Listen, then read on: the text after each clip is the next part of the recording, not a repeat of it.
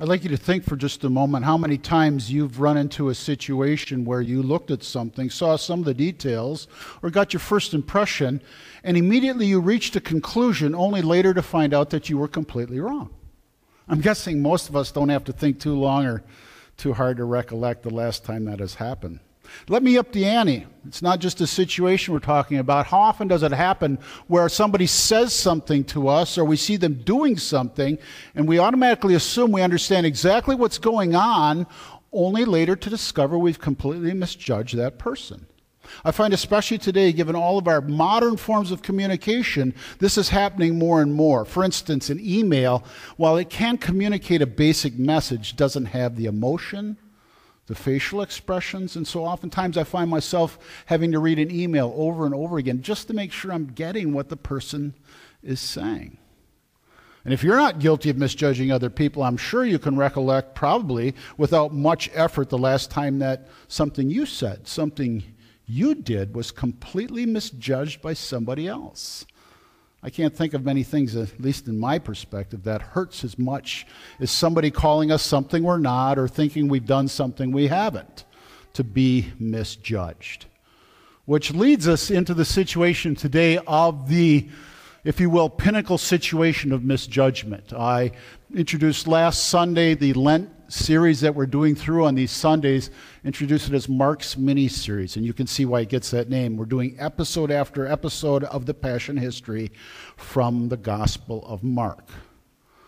And at that time, I reminded you one of the reasons we're doing it this way is because the Passion history is so familiar to so many of us. So it's nice to find a different perspective and Mark genuinely offers that. We had a taste of that last Sunday when we looked into the courtyard where Peter denied Jesus those three times, and now today we shift our attention beyond that to the courtyard of the palace of Pontius Pilate, where this misjudging takes place. Now, the lesson is a bit longer, 15 verses, so I'm not going to read this in all of its detail, and we won't study every last word of it, but we will get a good impression of what the Holy Spirit has Mark doing with this general overview. I'm going to show you a video of the text in just a few moments. But before we actually take a look at the text, let's just look at this first verse and see how Mark transitions us from our last study, episode one of the mini series, to today's study, episode two. And he does that by means of a time element very early in the morning, and then the attention shifts from the palace of the high priest now to the legal trial in the Roman court system. That does two things. It sets the scene for what we're going to study today, but as we leave the high priest's palace, it also tells us that the misjudgment had begun long before our lesson today. There were at least 18 violations by the Sanhedrin of their own laws and the Mosaic legal system for the nation of Israel, which they broke having that trial for Jesus. I've listed just a few. Some are obvious. You don't hold a trial at night. You don't hold a trial outside of the quarters of the Sanhedrin, such as in the palace of the high priest. I listed the last one and the one that's quite important and helps us to understand where Mark's going to take us today. It's this change of accusation against Jesus. The Sanhedrin found Jesus guilty and worthy of death for the sin of blasphemy. After all, he called himself the Son of God. He says he's Messiah. For any other person, that would be an accurate charge. Except here stood before them the one man that could actually say these things. And yet, when they take him to Pontius Pilate, they begin with that charge only to then change it to the charge of treason. They realized that this blasphemy thing wasn't going to matter in the Roman court system. In fact, they said to Pilate, We have a law, and according to this law, this man must die. And Pilate said, You judge him by your own rules. And their objection was, Well, we can't kill him because you Romans are in control. And that's what led into today. So to see this misjudgment of the only man who ever walked this earth who was completely holy, who was truly the Son of God, who was the promised Messiah, let's consider this next episode from Mark's mini series. And straightway in the morning, the chief priests held a consultation with the elders and scribes and the whole council, and bound Jesus and carried him away and delivered him to Pilate. And Pilate asked him, Art thou the king of the Jews? And he answering said unto them, Thou sayest it. And the chief priests accused him of many things, but he answered nothing. And Pilate asked him again, saying, Answerest thou nothing? Behold, how many things they witness against thee. But Jesus yet answered nothing, so that Pilate marveled. Now at that feast he released unto them one prisoner, whomsoever they desired. And there was one named Barabbas, which lay bound with them that had made insurrection with him, who had committed murder in the insurrection. And the multitude, crying aloud, began to desire him to do as he had ever done unto them. But Pilate answered them, saying, Will ye that I release unto you the King of the Jews? For he knew that the chief priests had delivered him for envy. But the chief priests moved the people, that he should rather release Barabbas unto them. And Pilate answered and said again unto them, What will ye then that I shall do unto him whom ye call the King of the Jews? And they cried out again, Crucify him. Then Pilate said unto them, Why, what evil hath he done?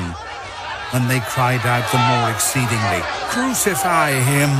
And so Pilate, willing to content the people, released Barabbas unto them, and delivered Jesus, when he had scourged him, to be crucified.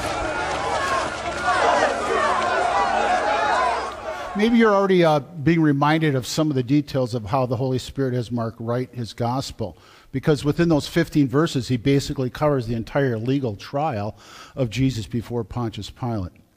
Um, I'd like to just refresh our memories on a few of those uh, and try and start to shift our attention as to how the Holy Spirit has Mark write. First and foremost, Mark writes in a very precise a very compact manner. He doesn't add in a lot of details. Mark's is the shortest of the four Gospels. Not because he doesn't have as much to say, but he gets right to the point, and he does that uh, with this too. The other thing is, is I need to remind you that Mark is writing to Gentile readers, primarily of a Roman background, and that just comes blaring through today if we understand how to study this lesson. So let me take both of these and, and, show you from the opening verses of our study exactly how the Holy Spirit has Mark do these things and, and why the Holy Spirit has Mark do these things. The trial before Pilate was actually in two phases. I think sometimes if you read through Mark, uh, you miss that because he doesn't include this middle bit of activity. But if we lay it out according to all of the Gospels, so they take Jesus from the palace of the high priest, lead him to the praetorium, that is the judgment seat of Pontius Pilate. They don't go in, they argue from outside, and they basically lay out their charges. We have this brief conversation between Jesus and Pilate, and basically it's all revolving around him being a king, and he doesn't deny that. And it's within this we have this shift from accusing Jesus of blasphemy to now trying to convince Pontius Pilate that Jesus is a threat to national security. And the phrase that they use is recorded by the other Gospels is he started in Galilee and he's brought this trouble all the way down here. At which point we see what Pilate's trying to do. He's no fool. He knows why they bring Jesus. We're told it's out of envy. They're jealous. And he kept looking for ways to let Jesus go. When he hears Jesus is from Galilee, that's when this action takes place that Mark doesn't even tell us about. Pilate sends Jesus to Herod, hoping that Herod will adjudicate this case, because after all, Herod was in control up in the province of Galilee. And maybe Pilate thought, okay, this one is off my docket. I can go home and just chill out for the rest of the day. And that doesn't work, because the other gospel writers tell us that Herod had been wanting to see Jesus. He was hoping Jesus would perform some tricks for him. He'd heard the, about the miracles, but Jesus doesn't play any of those games. And so Herod basically mocks him. His soldiers put him in that, that robe, and then he sends him back to Pilate, which leads into the second phase of the trial. And there's a, a, distinct difference. Here, Jesus isn't all beat up. He's not wearing the crown of thorns. Here he is, because during the second phase, which grows more intense in action much more violent, at a certain point, basically Pilate punishes Jesus for being innocent. And he's trying to get the people to let Jesus go just because he looks pathetic. Because here I've, I've beat up the guy that you don't like, but he certainly doesn't deserve death. And as time goes on, more and more, the people get worked up. The religious leaders kind of rile them up and they call out for his crucifixion. They're not going to settle for anything less than the execution of Jesus. Pilate finally gets his head around this and finally gives in to all this. Now, there's certain aspects from Mark I think we want to see. Not only the fact that he doesn't include this, but the fact of the things that he does include. For instance, the Roman readers would have quickly picked up on the fact that if Jesus was actually a king, he would have found some way in which to defend himself. Because for all of the flaws of the Roman government, one of the things that tended to work right was the legal system. And so, at very least, if Jesus was of royal birth or an innocent man, most people would have hired the best lawyers and had a string of witnesses who would have vouched for his innocence. And Mark is careful to point out not only does Jesus not do that, but it baffles Pontius Pilate. He's amazed. He stands in wonderment. Why doesn't this guy defend himself? In fact, Jesus doesn't only not defend himself, seems like he doesn't even care if he ends up dying. This is the message that starts to come through. And please, what you need to understand is the Holy Spirit has Mark write for a unique audience. And there are certain things in this lesson, in episode two of this miniseries, that that we need to understand, that we need to get our heads around to appreciate this part of the Passion history.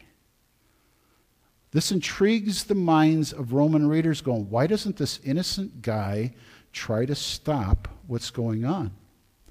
Well, there's something else that you should understand. What Mark does focus on a lot is this goofy custom of Pontius Pilate. And remember, Mark explains the customs of the Jews to the Roman people, so he puts that in there. Every year at the time of the Passover, which was the Jews' biggest feast, Pilate would have this custom of releasing one prisoner. I'm pretty sure we're all familiar with that. We heard about that in the Passion History studies of the past.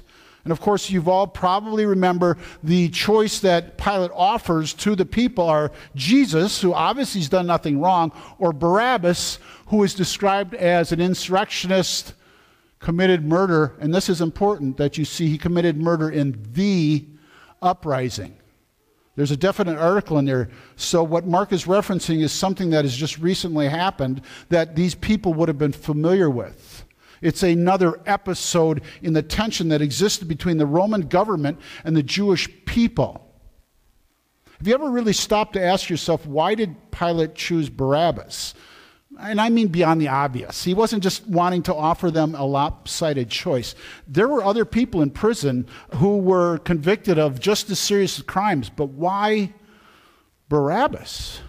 And again, try to understand the audience to whom Mark is writing and the intentions of the Holy Spirit. The Roman readers needed to understand that Pilate wasn't just trying to wiggle out of doing his job. Pilate was setting the people up, and the insurrection, the revolt, helps us to understand that. For about 100 years now, the Romans had been in charge of the land of Israel. For about 100 years now, there had been this uneasy tension going on between Rome and Jerusalem. And a lot of times we explain all this away by saying Pilate was a coward. He did the cowardly thing. He let the people have their way. And certainly he didn't want a riot to start. But the question is why? Why was that such a problem? And how did we reach this point? I want to share with you a little bit of a historical video. It's a little bit longer, so I'm going to ask that you pay attention because what it does is it takes us through the history of this tension from when it began up until the time of our lesson. There are specific reasons why God has the Holy Spirit talk about Barabbas and why he was in prison. And he wasn't just a bad guy, but there was something specific about this offer of Pontius Pilate to the people. So let me share that history with you, and then we'll reflect on that. The Jewish revolt against Rome changed Jewish history in an unbelievable way. While the Second Temple stood in Jerusalem, the Jews lived under mostly foreign rule. At first, when the Jews returned to Judea from the Babylonian captivity to build the Second Temple, they peacefully submitted to Persian rule. Then, with the sudden rise of Alexander the Great, the entire region came under Greek subjugation, including the Jewish homeland in 332 BCE. As before, the Jews bore their foreign yoke in silence. But the calm was shattered when Antiochus IV Epiphanes, a Syrian Greek tyrant, declared war on the Jewish religion. there's no evidence for any attempt of Jews to revolt against the foreign rulers until you get to the point of the Maccabean revolt when persecution of Jews begins. The Maccabean revolt brought full independence to the Jewish people for the first time since the start of the Second Temple era. Eight Maccabean monarchs sustained this independence until the passing of Queen Shlomtzion, or Salome Alexandra, in 67 BCE. Then, civil war erupted between the supporters of the queen's two sons, Hyrcanus and Aristobulus, both of whom claimed the throne. In 63 BCE, the sparring heirs to the Maccabean crown made the disastrous mistake of approaching the legendary Roman general Pompey for arbitration, thereby inviting foreign interference into the governance of the Jewish homeland. By that time, the Romans really wanted to control Eretz Israel. First of all, for economic reasons, they were trying to create a breadbasket for ancient Rome because they had insufficient food. Second of all, and this is really important here, they needed a kind of fortress, a boundary line against the Parthians, who by that time had moved from what we today call Iran into areas of Babylonia, Iraq of today. Pompey chose Hyrcanus as the ninth Maccabean king. But when his brother Aristobulus rejected Pompey's decision, the Roman general invaded the land of Israel and seized control of the kingdom, slaughtering thousands of Jews in the process. The upshot of what happened was that this is how the country came under Roman rule. Thus began decades of crippling taxation and oppression that impoverished the nation. Most Jews were willing to settle for Roman rule as long as the Romans left them alone beyond taxation. But some of these people were not. And so you could even say that the sparks of the eventual Jewish revolt against Rome began to burn from the second the Romans arrived. In 54 BCE, the Roman proconsul Crassus looted all of the gold in the Holy Temple's treasury to fund his expedition against the Parthians. In 46 BCE, Herod, then governor of the Galilee, massacred hundreds of Jews to enforce excessive taxation on behalf of Rome. Two years later, the Roman proconsul Cassius sold the Jews of four towns as slaves as a penalty for failing to pay the steep taxes Cassius had imposed on the residents of Judea to fund his war against Mark Antony. The national tragedy thickened in 42 BCE when the Roman ruler Mark Antony installed Herod as client king. Herod impoverished the populace through massive taxation to fund the construction of lavish palaces, fortresses, Greek temples, and new cities. Just before his death in 4 BCE, he installed an image of an eagle, the symbol of Roman rule, on the Holy Temple, and then massacred the Jewish sages and their students who dared to remove it. Shortly after his death, Herod's son Archelaus succeeded him and promptly massacred over 3,000 Jews. In desperation, the Jews turned to Rome, pleading that their homeland be annexed to the Roman province of Syria, so that instead of tyrannical puppet kings, Syrian proconsuls could govern them as fairly as they governed Syria itself. Rome acceded to this request in 6 CE, and the terror of the client kings came to an end. The net result of this is that the Romans put in a system of procurators. These procurators were kind of local governors under the larger province of Syria. Now, some of these people were great people, like Marcus Tullius Cicero, the great orator and lawyer from Rome, but some of them were horrible. A number of procurators sought to amass personal wealth via excessive taxation and other corrupt means. This angered the population of Judea. The obligation of a Roman governor was to deliver a predetermined amount of tax money to Rome. Furthermore, these Roman governors were allowed to keep as much of the money that they could collect beyond that amount. The procurators were also frequently indifferent to Jewish religious sensibilities. In 30 CE, Procurator Pontius Pilate ordered his soldiers to carry their standards with images of the Roman emperor through Jerusalem. Now, the problem of the Roman standards was that they were worshipped by the Romans, so they were idolatrous images. This was a dire offense to Jewish sensibilities, especially in their sacred capital.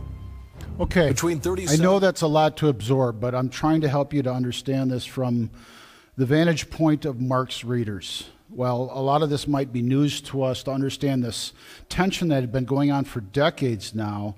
You should also understand there was genuinely a thick tension between Pontius Pilate and the Jewish people. In fact, the reason Barabbas was in prison was because of Pontius Pilate and the things that he was inflicting upon the Jewish people. Now, so you understand the choice that he's offering to the Jews in the courtyard that, that morning was either this man who's obviously innocent or Barabbas. If I release him, basically it's like taking a couple sticks of dynamite and throwing a match at it.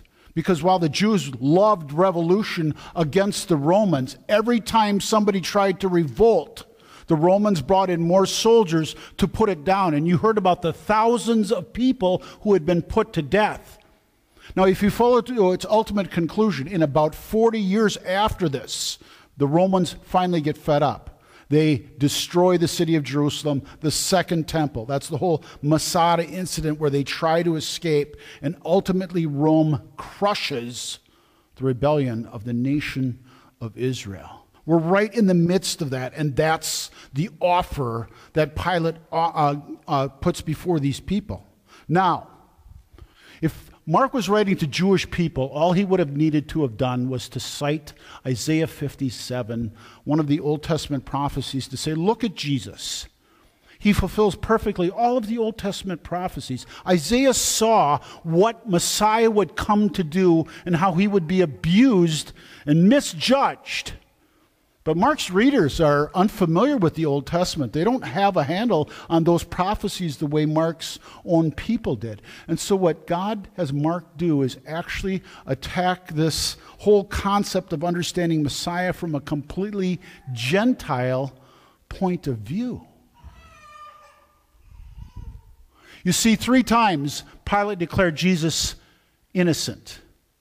And to the Roman mind, understanding the legal system, this man should have been let go. And the Roman mind understood that Barabbas wasn't just a bad guy. He was enemy number one to the Roman Empire. And this is the choice offered to these people, and they choose Barabbas.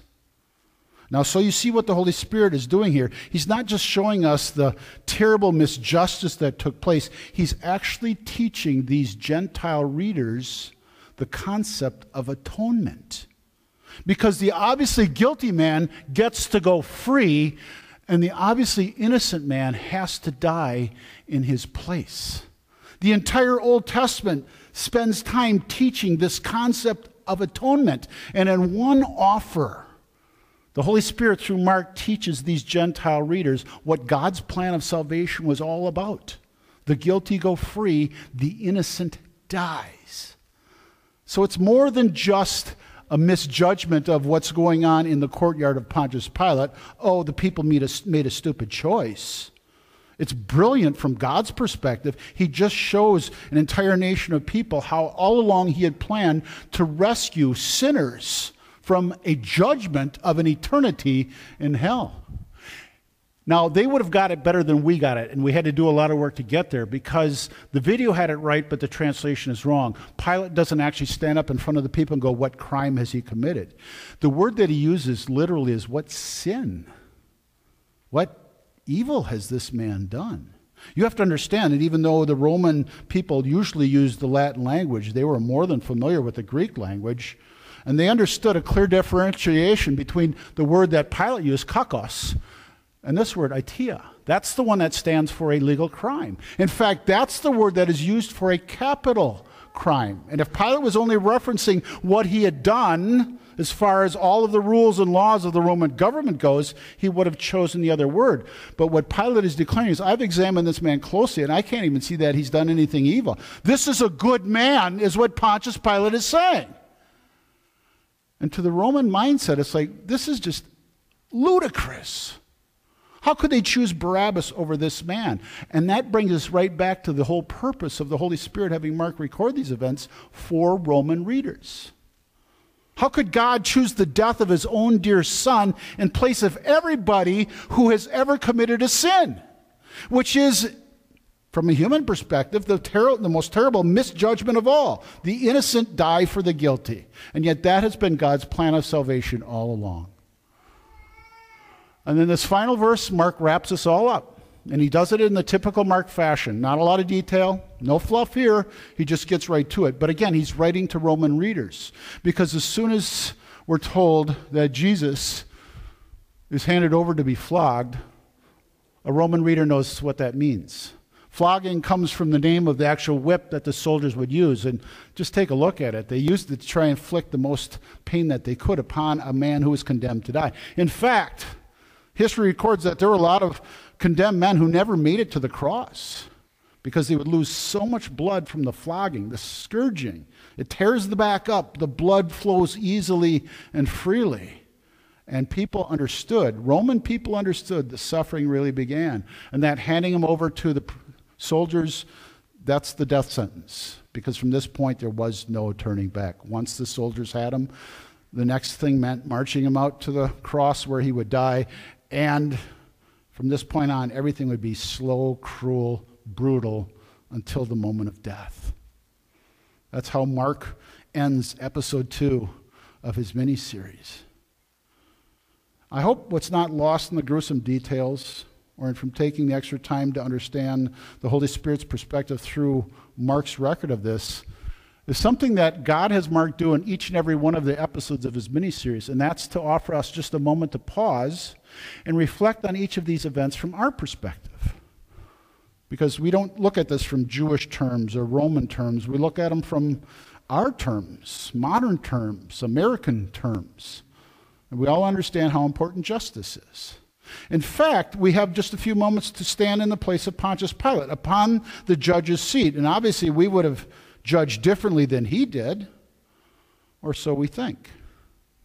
Because there have been plenty of times in our lives where, if we stop to think about it, not only have we misjudged others, but we've followed Pilate's lead in not doing the thing that we know is the right thing to do. Instead, choosing to do that which is not just against the law, but against God's law. One of the beautiful things about the mini series from Mark is it lets us stop for just a moment and consider our place in all this.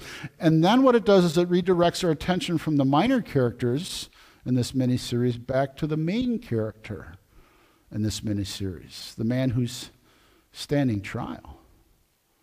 And what it does is it forces us to ask a question that in many ways reflects something similar that Pilate asks. He asks, What's truth? Well, I think today we would have to ask what's just? What is justice? And I say that because if you look around our world today, if you examine our culture, it seems to be the number one request, dare I say, demand of people today. We want justice. We demand justice.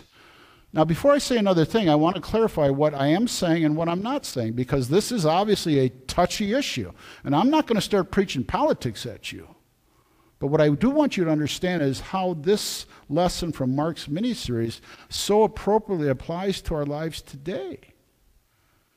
What we have to do is consider that each and every person that we interact with and that is in this world is a precious creation of God.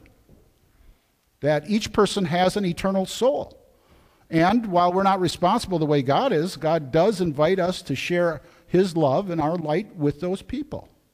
But we have to be very careful that we understand true justice. Because true justice determines that no one person is anything less, and listen carefully, anything more than any other person. In God's eyes, we are all truly equal. Which means that we don't determine somebody's value or worth based on a skin color, color based on their social standing, based on their economic standing, according to true justice, we have to see everybody as a creation of God. Now, why do I say this? Because human justice will never be accomplished until we humans understand divine justice. Because let's be honest, in this day and age and in this culture, nowadays people are calling for justice, and it's becoming more and more popular to achieve that through revolution. In fact, many crimes, which we know are clearly against our laws, are being committed in the name of justice. If you stop to think about it, that's a very Barabbas way of determining what justice is. On the other hand, we shouldn't dismiss those who should be standing up for justice, a legal system, but then also the citizens of our country. But far too often, people are willing to turn the other way. Nobody wants to make noise. Let's go along so that we don't stand out. Let's make sure that we don't make any waves. And if you think about it, that's a very Pontius Pilate way of doing justice. And neither one, neither one will achieve what we humans desperately want deep in our hearts. We want fairness. We want things to be right. We want justice. Not because we're so superior or because we're so intellectual, but because God created that within us. God tells us what is right, and God tells us what is wrong. And until we understand God's system of justice, we will never have it. Again, I want to be very clear. It is God's second table of law which invites us and then empowers us, if you will, to genuinely care about one another and to show God's love to each other. Justice will never be achieved by somebody passing a human law or by people looking deep inside themselves and finding just a little bit more love and tolerance, because each and every one of us has a flawed system of justice.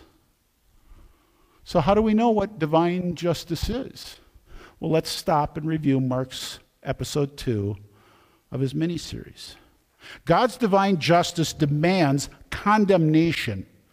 That's kind of a watered down word. Let me say it differently. God's system of justice demands damnation for everybody who has sinned, which would include you and would include me. And yet, God's system of justice allows for mercy to every single person who has ever sinned. And we see that because that man is willing to die for that man who has no idea what justice is, or that man who has no clue what true justice is, or all of the people in the courtyard yelling for his crucifixion because they have no idea what justice is. And that man is willing to die for you, and that man is willing to die for me. Though we deserve condemnation, all of us equally, though we deserve hell, that man is willing to step into our place so that God the Father can equally show each and every one of us his mercy. And until we understand that concept, until we embrace divine justice, we will never be able to genuinely show human justice in this world or to each other. And so, if we really want justice, if we really want people to understand the difference between right and wrong, we don't do that from our perspective from our moral directives. We do it from God's perspective, the one who is willing to allow the innocent to die for the guilty. Remember what Mark's goal is, and the reason why he ends with this man witnessing the crucifixion of God's Son and declaring the fact that this is the Son of God. He's speaking to a people who were not raised with the same benefits of the gospel that we were. And for the very first time, many of them are hearing about what it means for God to love this world that much that he would value them more than he would value his own son. The Holy Spirit is trying to do through every episode of Mark's miniseries is to actually teach us about justice. That at the cost of Christ's life is the only way in which we can truly find what love is.